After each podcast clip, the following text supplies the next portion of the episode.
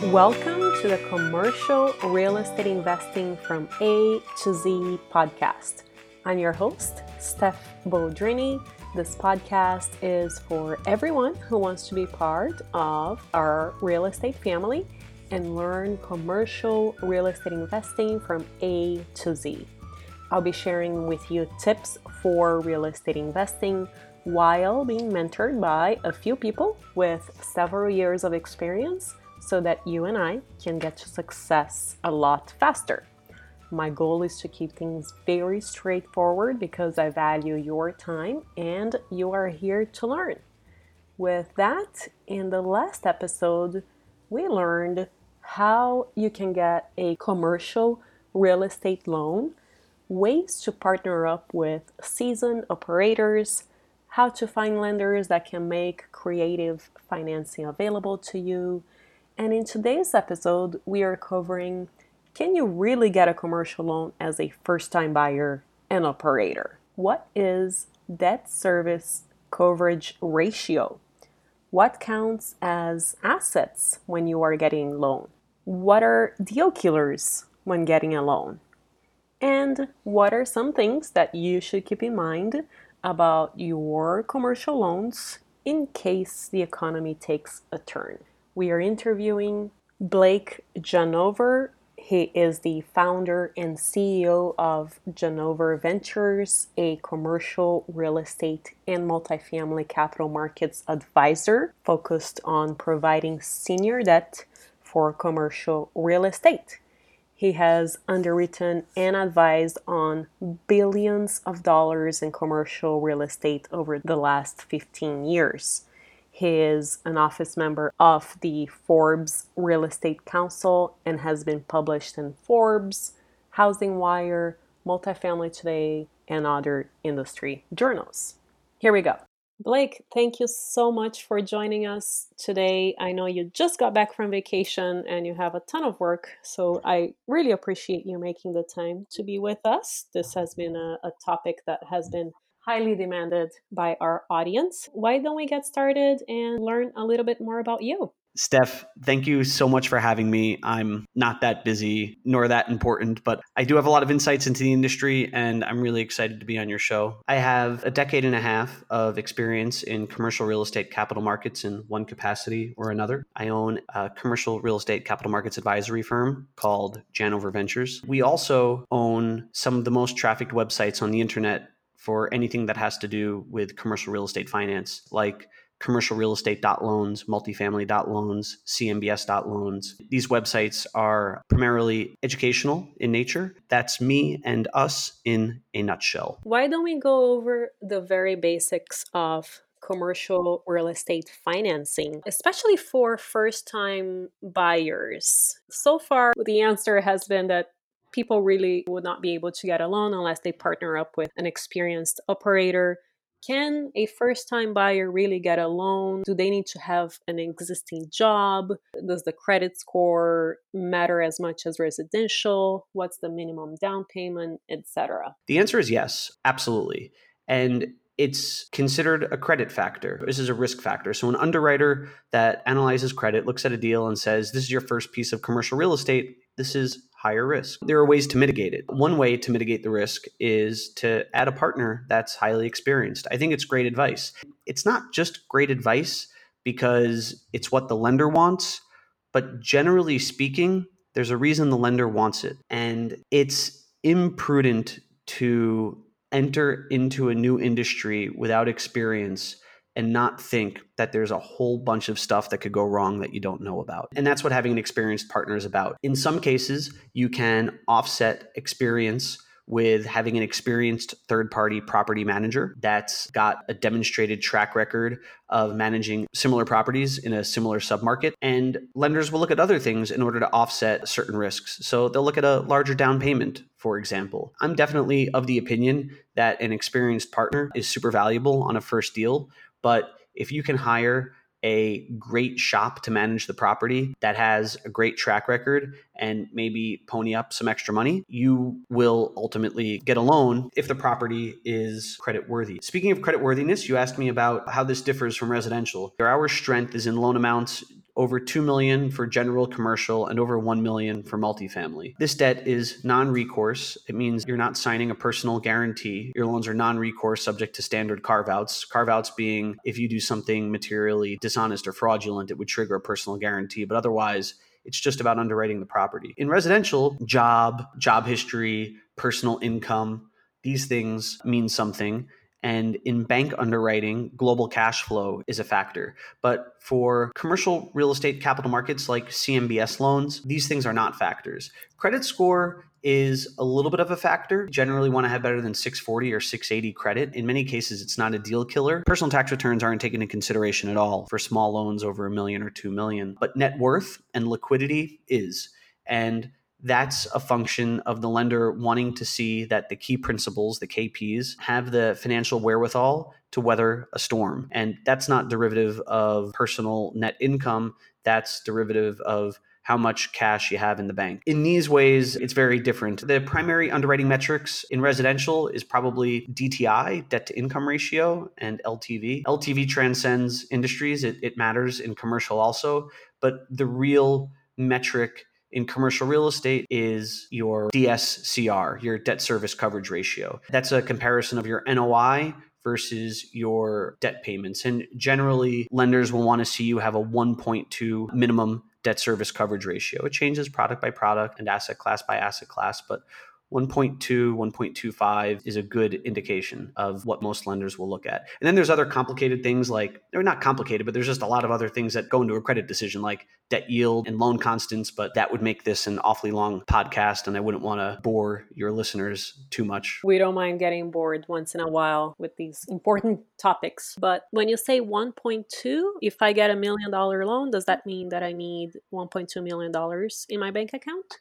Oh, no, no, no. So, from a net worth and liquidity perspective, lenders generally want to see you have a net worth greater than the loan amount. That's all your assets minus all your liabilities. So, if you're borrowing a million dollars, they want to see you have a better than million dollar cumulative net worth among all the guarantors or carve out guarantors. And this isn't a hard and fast number. Liquidity is generally 10%, but I'll talk about a, a, deal a little later where we went way below that. So these are not hard metrics. Debt service coverage ratio is a hard metric. And a good example is if your monthly debt payments to your lender are $10,000 a month, your lender will want to see that you have net operating income no less than $12,000 a month. That 12,000 representing 1.2 multiple of the 10,000 debt payment. And does that include the existing property in terms of asset? Let's say we have 30% down. Would that 30% down count? That's your money, of course. Yeah. Okay. On on a purchase uh, and on a refinance, it's based on the as is value of the property, but absolutely, that's your money. So it'll be the cumulative net worth of all the key principals in, in the borrowing entities, and usually borrowing happens in an SPE or an SAE. SPE means special purpose entity.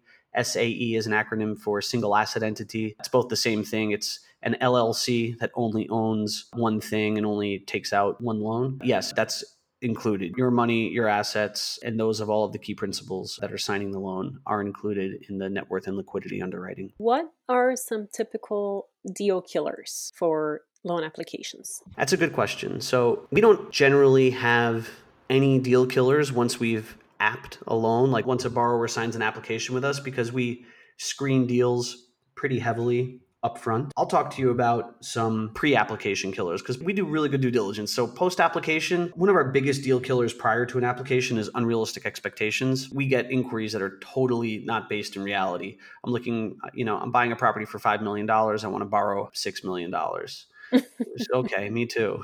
Let me know when you find that loan. Sometimes folks are looking for equity and we're really focused on senior debt. A big pre application and post application deal killer is non disclosure. It's principals that are not telling us all their dirty little secrets and then it comes out later and it hurts everybody. I'm a big believer in just tell us everything up front and we will either figure out a way to make it work or put a bullet in it early, but everything comes out in the wash. So if you don't tell us now, it's going to come through later. The underwriting is really, really in depth and everything always comes out. So that's the only thing that's killing before and after. Other little deal killers are net worth and liquidity, experience, which you've already talked about. It's my first deal. That's okay, but what are you doing to compensate for that from a credit perspective? What are you bringing that offsets? That credit risk. In weird asset classes, we get that sometimes. I'd like to borrow money for an aquarium, like a SeaWorld. We're going to get a killer whale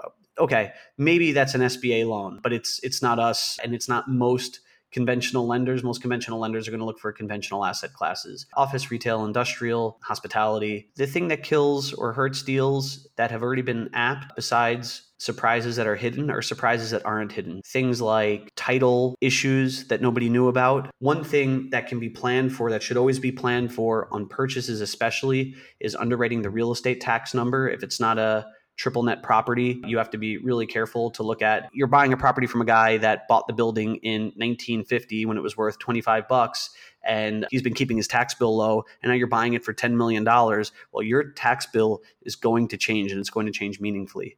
So, it's important to underwrite to the new tax number. Yes, thanks for mentioning. We try to mention a few times so people can really make sure that they look at that because it can definitely be a huge deal killer. And also, it has to be not just considered from a cash flow and a net operating income perspective, but it also has to be considered from a valuation perspective.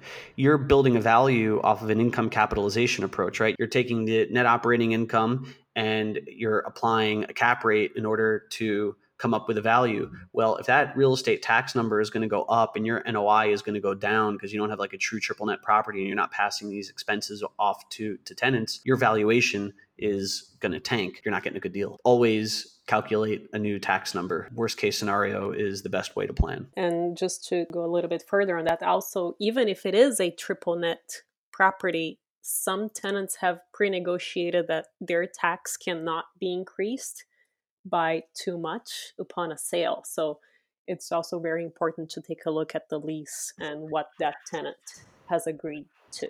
That's so a great you. point. That's a great point, Steph. You're 100% correct. That's the, the value of the estoppel letters. But yeah, at the end of the day, some people overlook it. Get a good attorney that has experience with commercial real estate and hire people that you trust or that come from referrals or that have a, a really proven track record to help protect you from variables like this. And it's one of the many examples of why experience matters. If you don't listen to this podcast and it's your first deal, you may miss something like this that somebody else wouldn't miss, right? Just like you said, it's a triple net lease that I have with this tenant. Ah, well, you know, they're capped at 10% per year and your real estate tax number went up 300%. You're going to taste that. Even if they are, if their lease did not say anything, if it's a coffee shop, for example, they could not afford it. So they're just going to go out of business.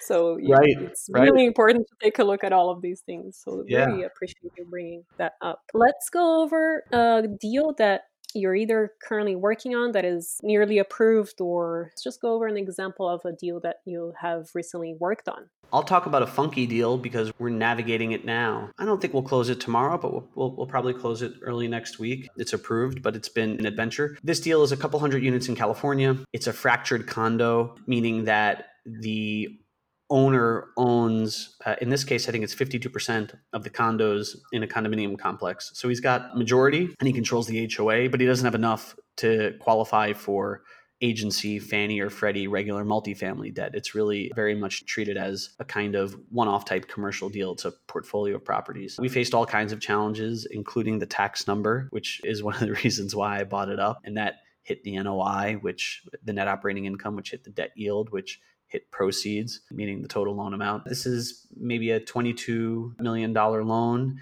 It's a 10 year fixed, 30 year amortization, non recourse with five years of IO, IO being short for interest only. I don't recall leverage, but I think it's probably between 70 and 75% LTV. And we got several quotes on that deal, and we went with the most aggressive quote. One of the adventures has been in the CMBS market. CMBS lenders, before they securitize a loan, they have to find a B piece buyer, an institutional investor to buy the top higher risk piece of the debt.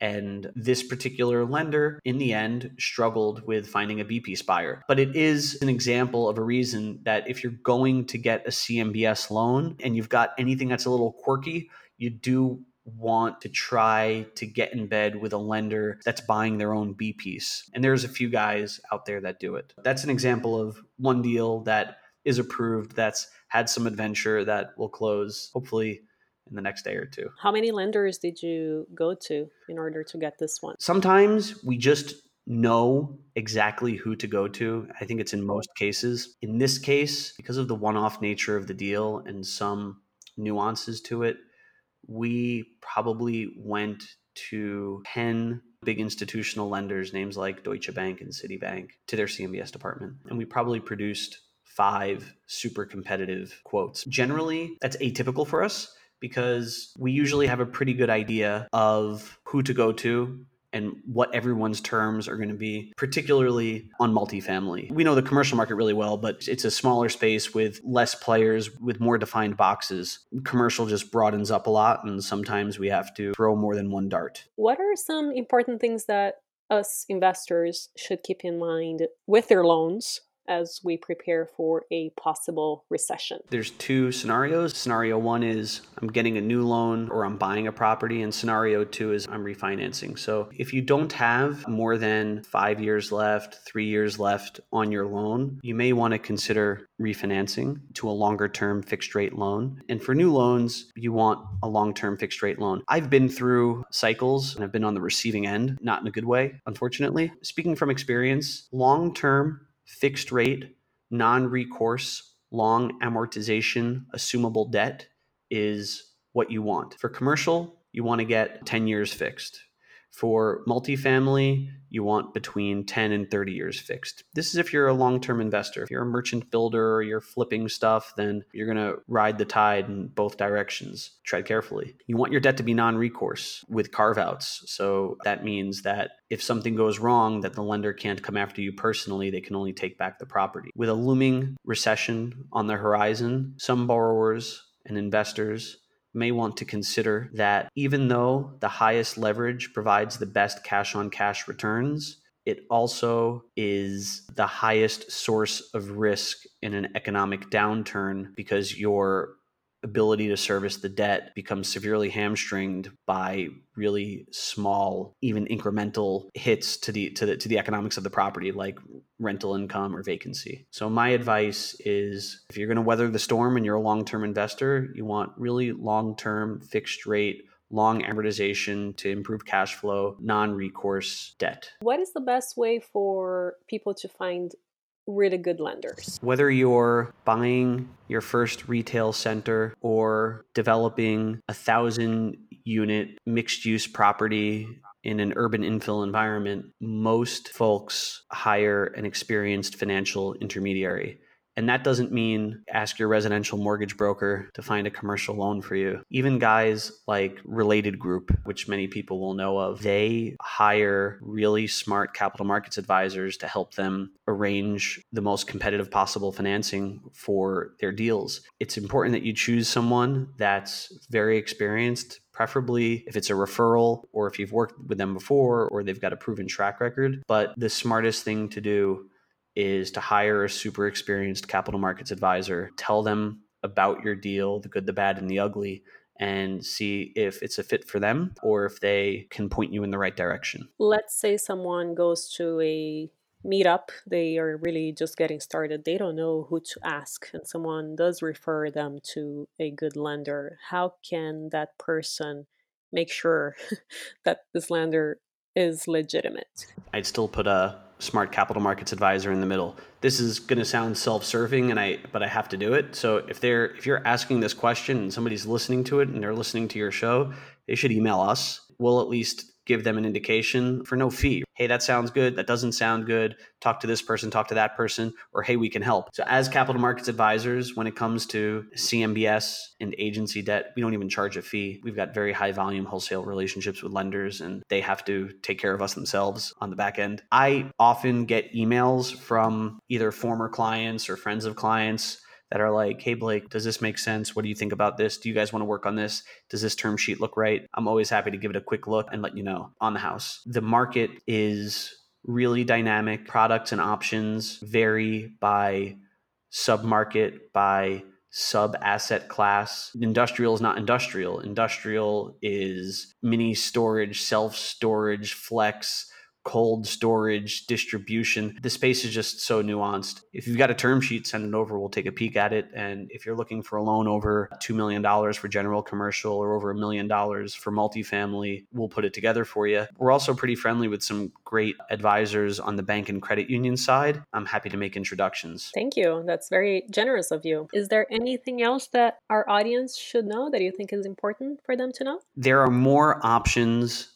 than you know. Approach it carefully, do your research, surround yourself by smart people, and everything's going to be okay. How can our listeners get in touch with you? You can email us at capital, C A P I T A L, at janover.ventures. There's no .com or dot .net, it's dot .ventures. You could email me personally. It may take me a bit to respond at blake at janover.ventures. Janover is J A N like Nancy, O V like Victor, E R like Robert. Or you could also call 1 800 567 9631. All of this information will be under show notes, as always. So you can just scroll down and find Blake's information. Blake, thank you so much for your time. This was very valuable for me and everyone here. And we look forward to hopefully having you again soon. Thank you so much for having me. This was so much fun. If you haven't subscribed to our podcast yet, make sure to hit that subscribe button so you can continue your education. And you can also subscribe to our newsletter on our website, montecarlorei.com. I will also put a link under show notes. You'll be able to subscribe at the top of our main page. And I will see you next time.